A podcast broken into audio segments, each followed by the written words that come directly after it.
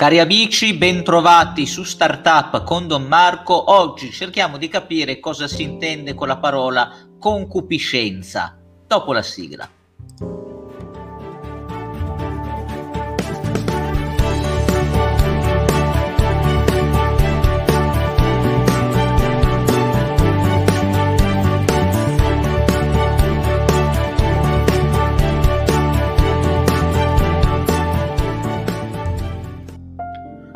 E dunque oggi parliamo della concupiscenza, questa parola un po' strana che ogni tanto compare e che non di rado sembra difficile da definire. In realtà, facendo eh, appoggio sui numeri duemilacinquecentoquattordici e seguenti del Catechismo della Chiesa Cattolica, oggi cerchiamo di dire eh, alcune cose, di chiarirci. La concupiscenza, concupire in latino significa desiderare, e quando la Chiesa parla di concupiscenza indica la presenza nell'essere umano di una tendenza a desiderare in modo sbagliato. Il Catechismo la chiama anche uno smodato desiderio. Da dove deriva la concupiscenza? Deriva dal peccato originale, cioè deve esserci stato un evento, anzi c'è stato un evento, insegna la Rivelazione, che ha cambiato, ha rotto in qualche modo l'equilibrio che originariamente era stato creato all'interno dell'uomo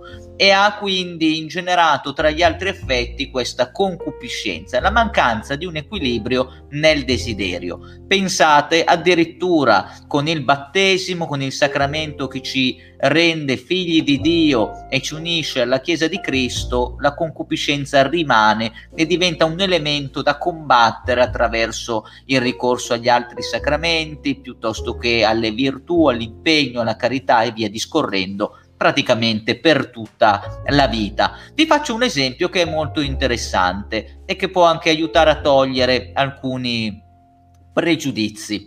Parliamo della sessualità, che è sempre un argomento che interessa. San Tommaso d'Aquino sosteneva che prima del peccato originale, ogni quavolta Adamo ed Eva avessero avuto il desiderio di unirsi sessualmente, sarebbe stato buono. Perché? Perché prima del peccato il desiderio era equilibrato e quindi non veniva escluso un buon desiderio anche dell'unione sessuale tra i progenitori. È dopo il peccato del primo del peccato originale che questo desiderio, che qualsiasi desiderio, diventa smodato e quindi anche la dimensione della sessualità perde il proprio equilibrio.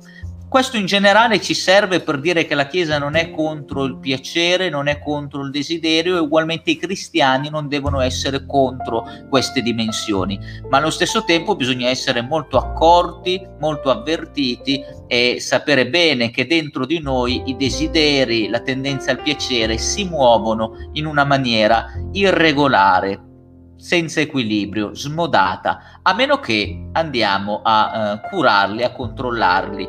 E allora, velocemente, perché poi ne parleremo in altri podcast, i comandamenti che ci ricordano e ci redarguiscono circa la concupiscenza sono il nono e il decimo, e gli strumenti che ci aiutano a eh, curarla sono la ricerca della purezza del cuore, Eh, di una certa castigatezza, di un equilibrio ritrovato, eh, del pudore, per esempio, tutti i temi di cui si parla in questa parte del Catechismo e che tratteremo in un'altra circostanza. San Paolo, in maniera molto semplice, ci ricorda che esiste un'opposizione tra la carne e lo spirito. La concupiscenza è lì a ricordarci questa opposizione, ma tutta l'esperienza di fede della Chiesa è lì a ricordarci che il cristiano, camminando nella Chiesa, può risolvere questa opposizione, può scrollarsi di dosso la concupiscenza e può ritrovare un equilibrio e un modo sano di godere dei piaceri e di armonizzare i desideri della propria esistenza.